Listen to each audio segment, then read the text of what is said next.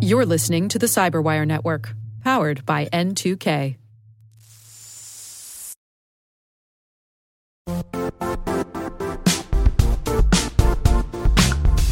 The IT world used to be simpler.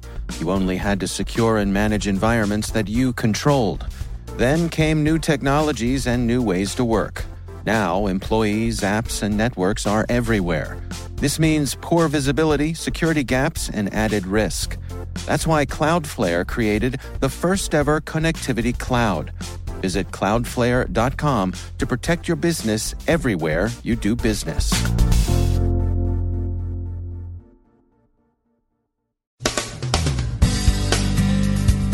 Dark Caracal is tracked back to its Beirut lair, Group 123 fishes in South Korean waters. Schneider Electric describes the zero day Triton Trisis exploited. The U.S. Congress will extend Section 702 surveillance authority for six years. Ghost Team infected apps are booted from the Play Store. Graham Cluley drops by to talk security. And is there ever a good reason to write down a password?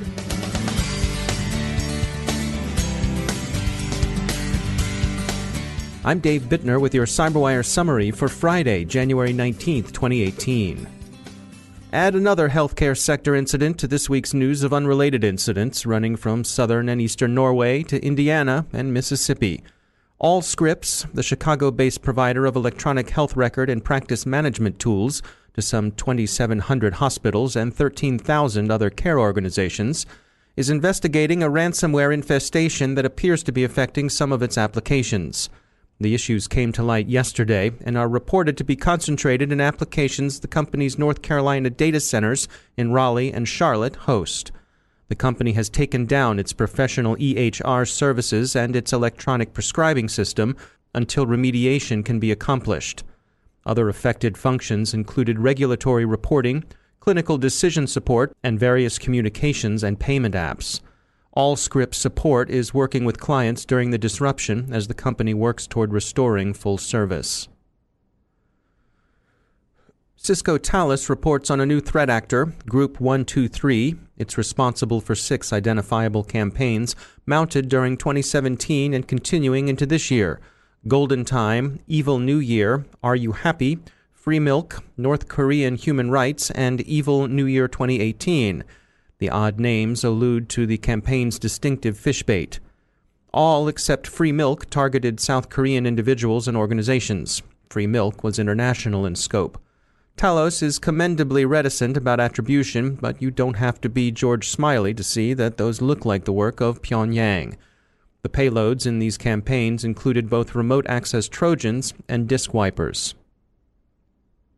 Schneider Electric offers a post mortem on Triton Trisis industrial malware and the zero day it exploited. The company has determined that a vulnerability in its Tricon safety controller firmware permitted exploitation for privilege escalation, and that this enabled attackers to meddle with emergency shutdown systems during attacks on Middle Eastern systems believed to be operated by Saudi Aramco. Schneider said the Trisis Triton malware included a remote access Trojan, a rat, that enabled attackers in principle not only to shut down plants, but to induce unsafe conditions and damage difficult to replace equipment. The attacks of late 2017 were widely called game changers because of their happily unrealized potential for catastrophic damage. Schneider is fast tracking firmware updates to prevent a reoccurrence, but in the meantime, they recommend that users always enable Triconex cybersecurity features, always deploy safety systems on isolated networks, don't make them easily connected, and pay close attention to sound physical security of safety systems and networks. They also recommend other standard digital hygiene best practices. As the Davos meetings approach next week, thoughts of the participants turn to geopolitical tensions and the way those are increasingly manifested in cyberspace. Russian capabilities in hybrid warfare, of course, prompt considerable reflection and concern, and the North Korean operations we've mentioned are also well known. But states that are neither large nor rogue can also be problematic. One of those, perhaps surprisingly, is Lebanon. The Electronic Frontier Foundation and security firm Lookout have issued a report describing an operation they're calling Dark Caracal, named after the long eared wildcat endemic to North Africa and Southwest Asia. Dark Caracal is a long running espionage campaign that has been affecting Android mobile devices since 2012. Lebanon's intelligence service, the General Directorate of General Security, GDGS, is the organization being held responsible for the campaign. Their targets included journalists and activists, military personnel, manufacturers, and financial institutions in more than 20 countries. Several things are noteworthy about the discovery. First, the GDGS seems to have inadvertently left the information they took exposed on an open server. This has been an issue for intelligence services and their contractors in some large and sophisticated countries as well, so OPSEC slips of this sort aren't by any means confined to the Levant. Second, no sophisticated malware was involved. The approach was as effective as it was direct. Dark Caracal spread by phishing with baited software that looked like legitimate communication apps. The malware simply used the permissions users granted when they downloaded it. Third, and in some ways most interestingly, it seems the GDGS may have rented its espionage tools and infrastructure from some third party. The researchers say they found servers and malware associated with Dark Caracal they'd seen last year in an investigation of hackers apparently working on behalf of the Kazakh government. Whether Lebanon rented the stuff from Kazakhstan or vice versa, or whether both intelligence services are buying from some third party vendor is unknown, but the appearances suggest a complicated market for espionage tools and infrastructure. In the U.S., the Senate yesterday voted to extend Section 702 surveillance authorization for another six years. This means the U.S. intelligence community will retain what it regards as an essential foreign intelligence collection authority. In news of other hacks, Google has kicked 53 apps out of the Play Store. The malware they were hosting was Ghost Team, which is designed to steal Facebook credentials. Trend Micro, the security firm who's published the results of their investigation into the malware, thinks internal signs point to a Vietnamese origin for the code. So far, they haven't observed any significant exploitation of Facebook credentials, but Trend Micro is working with both Google and Facebook to prevent a major outbreak. Finally, this is the week that began with some false alarms of missile launches issued by Hawaiian civil defense authorities and Japanese broadcaster NHK. The unrelated incidents were due to operator error, abetted perhaps by some questionable user interface design choices. So they weren't the work of hackers. But pictures from the Hawaiian Center have raised a lot of eyebrows in security circles because pictures taken in July of workspaces in the Hawaii Emergency Management Agency command post showed an official posing in front of a monitor adorned with a sticky note that had a password written on it. There's been a great deal of contemptuous mockery, like the tweet that said, the deep state apparently uses password post-it keeper. Or the Reddit wisecrack, you have to write your password on the back of the post-it note for it to be secure. So that's funny, sure, but Motherboard offers a contrarian take on the matter. There are, the publication says, worse things you could do, like record your passwords in an unencrypted text file, or simply reuse the same one for all your accounts because it's easy to remember, like Frank's Red Hot, a password that gets even better if you change the A in Frank's to an at symbol. Those things would be bad. But as the motherboard writer points out, whether or not it's a good idea to write down your password depends on your threat model. If your workstation is in a publicly accessible place, then bad idea. But if it's in your home office, say, maybe not as bad as some other choices you could make, especially if you've got a bad memory. Is it likelier someone's going to break into your house than it is that they'll realize you use Ninja1234 for everything? Still, a real password manager is your best bet, and you certainly don't want sticky notes around when the local TV reporter comes to visit.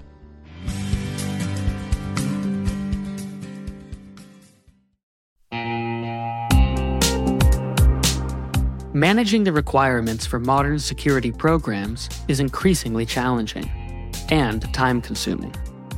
Enter Vanta. Vanta gives you one place to centralize and scale your security program quickly assess risk, streamline security reviews, and automate compliance for ISO 27001, SOC 2, and more. You can leverage Vanta's market leading trust management platform to unify risk management and secure the trust of your customers. Plus, use Vanta AI to save time when completing security questionnaires. Cyberwire daily listeners can get $1,000 off by going to vanta.com slash cyber. That's V-A-N-T-A dot com slash cyber.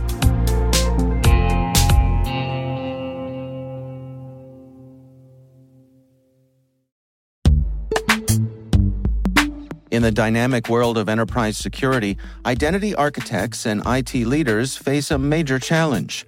Growth by repeated acquisitions multiplies the complexity of everything.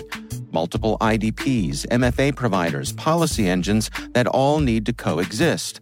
This can lead to fragmented user identities and policies that create security vulnerabilities and add access friction. Strata Identity solves this. Now you can decommission unneeded IDPs and consolidate the ones you'd like to keep without rewriting apps or disrupting users, engineers, and app owners. Plus, Strata's modular architecture makes it easy to integrate with any identity provider without manual maintenance and coding. Join the ranks of cybersecurity leaders using identity orchestration Visit strata.io slash cyberwire, share your top identity security priorities, and receive a pair of complimentary AirPods Pro. Offer valid for organizations with over 5,000 employees. Step into a new era of identity management at strata.io slash cyberwire.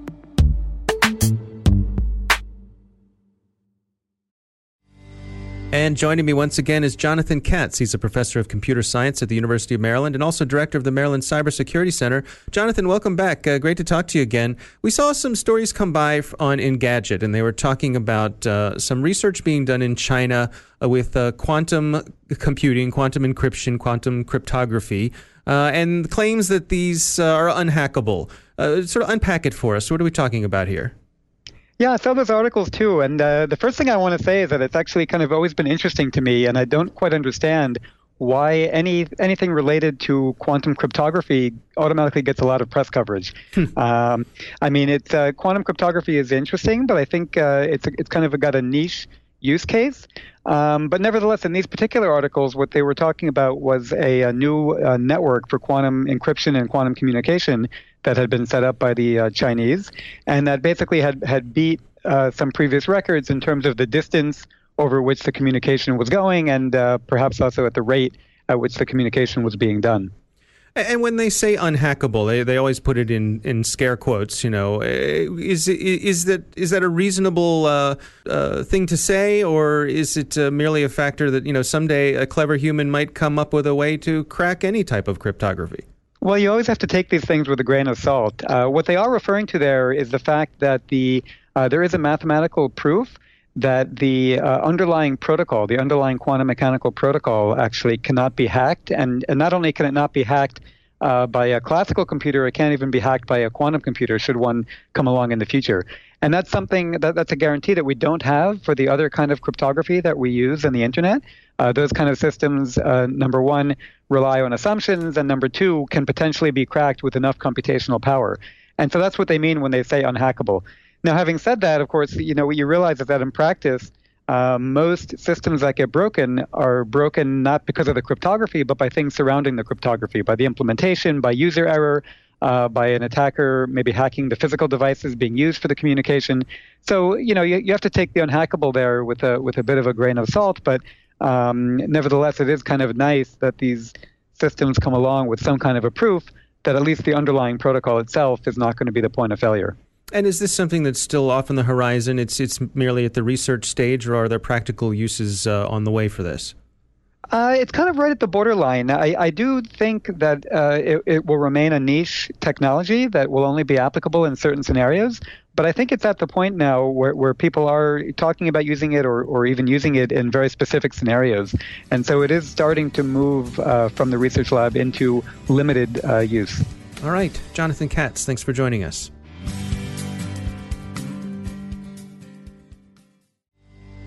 My guest today is Graham Cluley. He's a popular voice in the cybersecurity world through his own website, grahamcluley.com, and as co host of the Smashing Security podcast with Carole Theriault. He's a popular keynote speaker and a regular on broadcast media around the world. I began our conversation by asking him for a status update when it comes to cybersecurity. You know, I like to be upbeat about these things. I, I like to think positively. And I think if, if we're going to put some positive spin on this, by now, January 2018, we can assume that all of us have had our identity stolen at some point or another, to some extent or another, via one of these huge breaches. So, in a way, that's good news because now we're aware of identity theft. Maybe we're even aware of some of the steps we need to take in order to make sure that funds aren't beginning to disappear from our wallets as well. Um, so it, it's almost like there's been so much bad news and so many bad experiences that we're a little bit more um, battle uh, worn as a result. And so we've been in the fight for a while, and so we're better prepared from that point of view. But other than that, I don't really see anything that great and positive on the horizon. I think we're going to see another year of enormous vulnerabilities, huge data breaches, and shocking privacy scares. And uh, I suspect it's going to be that way for many, many years to come. Do you, what do you suppose GDPR is going to do in terms of having an effect globally? Well, it's already had an effect, um, certainly in Europe, of course, where uh, companies have really been on the ball and have uh, been putting measures in place for some time to get themselves prepared for it. And I think uh, in the case multinationally, uh, some companies outside of Europe have simply not realized that this also affects them. Mm. And if they have any customers in Europe, they need to make changes maybe to their systems and, and appreciate uh, that potentially there could be some very, very large fines coming along. I'm somewhat skeptical as to whether we are going to see this really enormous fines and damages um, imposed upon companies that uh, the law provides for um, when this comes round. Um, I suspect it's more being used to scare people, but for many companies, this has been an enormous upheaval. But if it does wake up any companies a little bit more seriously and wake up the board and the C-level executives to the threats which are out there, then that that has to be good news because for too long, too many companies have really had a slipshod approach to protecting their customers' data, and that has to change because we are putting our trust in these online businesses and indeed non-online as well. Uh, and yet, time and time again, they're proving themselves to be, frankly, incompetent um, at protecting our information. I'm more concerned actually that many companies and many individuals these days are almost accepting data breaches as a fact of life and thinking, oh, well, what could we have done? or they're rolling out the age-old excuse of, oh, well, it must, it was a highly sophisticated attack using zero mysterious zero-day vulnerabilities, and you know what? It could well have been uh, state-sponsored as well. In which case, it's like, oh, well, that's all right that you got hacked.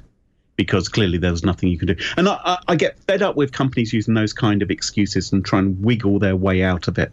I would really love to see consumers voting with their wallets, and actually punishing the companies who do suffer these data breaches by no longer doing business with them. But I know from my own human experience that it's a hassle changing providers or suppliers. It's a hassle. If you have a relationship with a company and they're providing you with a service and they suffer a data breach, it's quite a nuisance changing your supplier, isn't it? Mm. It's got it or moving your account.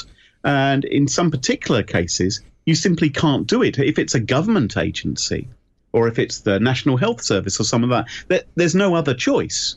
You have to do business with them effectively. You have to entrust them with your data, and you know what, what more can you do? But I certainly, for the commercial data breaches, I would love to see users really making their opinions felt strongly about this, and not just for that week, the initial week after the breach is exposed, but actually remember it and tell their friends never deal with XYZ company again because they treated us so badly a year ago. Yeah, I wonder if we're going to see a time where companies use security as a feature. You know, similarly to the way, for example, that you know Volvo uh, made uh, yes. lot, you know the way they sold safety when no one else was making the point of safety. Volvo made that a selling point, and it doesn't seem like we've seen that yet with security. But it strikes me that that could be an area where someone could uh, try to have a competitive advantage it, it would be nice, wouldn't it? I mean, it, I think for most people, unfortunately, security simply isn't sexy. I mean, you look at the huge growth we've seen in Internet of Things devices. You know, every device imaginable these days has got the internet connected to it. Um, and it's it's simply another feature which they can put on the side of the box and say it's not just a toothbrush, it's a toothbrush which can connect to the World Wide Web. and people say, "Oh, yes, I'd like one of those." But that's the thing which makes them choose that particular toothbrush on Amazon. rather than this is a really secure toothbrush, which can never be connected to the internet and doesn't require internet updates for when a security vulnerability is found. It, it simply isn't sexy enough. The only company which I've really seen um, making a bit of a stand on this is, uh, and it's not so much about security, it's more about privacy, is Apple. Mm. Which has acted differently from some of the other technology companies out there and said, look, we're not going to make money out of you by collecting your data and potentially putting you at risk that way or displaying ads everywhere and again maybe exposing you to risk. We're going to make money by charging you a heck of a lot of money when you buy our shiny gadget. And so they charge more than most people charge for their particular gadget. But what they do is they say that's going to be it. Once you've done that that's how we're going to make you money from you. And maybe we'll make some more money from having you in the ecosystem and you buy things in the app store. But we're not going to be selling your data. And i like that they appear to have that attitude. Now Having said that, they still have security vulnerabilities and sure. sometimes really bad ones. Um, but they do appear to have adopted that as a philosophy. And of course, that's sometimes got them into trouble with governments um, because they've, they've been so hot on privacy and locking down their phones, for instance. Uh, do you have any advice for those people who are considering a career in cybersecurity in terms of pathways they should take or uh, classes or certifications? Uh, what's your take on all that? You know, I, I do get asked this quite a lot, and I, I, feel incredibly underqualified because I don't have any computer security qualifications. I fell into this industry 25 odd years ago completely by accident. Uh, I, I, I, just think I, I, have no idea. The world has changed so much in 25 years. I haven't gone to a job interview mm. in 25 years either. What I would say to people is try and keep on the right side. You know, don't be tempted to do naughty things just because they're possible. And uh, you know, so if you, if you're going for instance, if you're interested in penetration testing, make sure that you have the permission of the company uh, whose systems you're testing, or you're looking for vulnerabilities. So make sure you don't blot your copybook from that point of view because it may impact your future career. But the big resource which I would really recommend, which wasn't available to me 25 years ago, are sites like Twitter because there you can begin to converse and join in the conversations with so many really brilliant security researchers. There are fantastic conferences around the uh, world as well. You may be a B-Sides or something like that in your area, uh, which is fairly easy to get to, where you can meet some of these people, form relationships, and learn a huge amount. The opportunities are out there to gather information, to join in on forums, to exchange expertise, to learn, to watch YouTube videos, um, to get really enthusiastic about this. But you know, keep your nose clean. Don't do anything silly which your future self might regret. All right, Graham Cluley, thanks for joining us. His website is grahamcluley.com, and of course, the podcast is Smashing Security. If you haven't checked it out, please do. It's a lot of fun. Thank you very much. We'll have an extended version of my conversation with Graham Cluley for our Patreon subscribers. You can learn about that at patreon.com slash the cyberwire.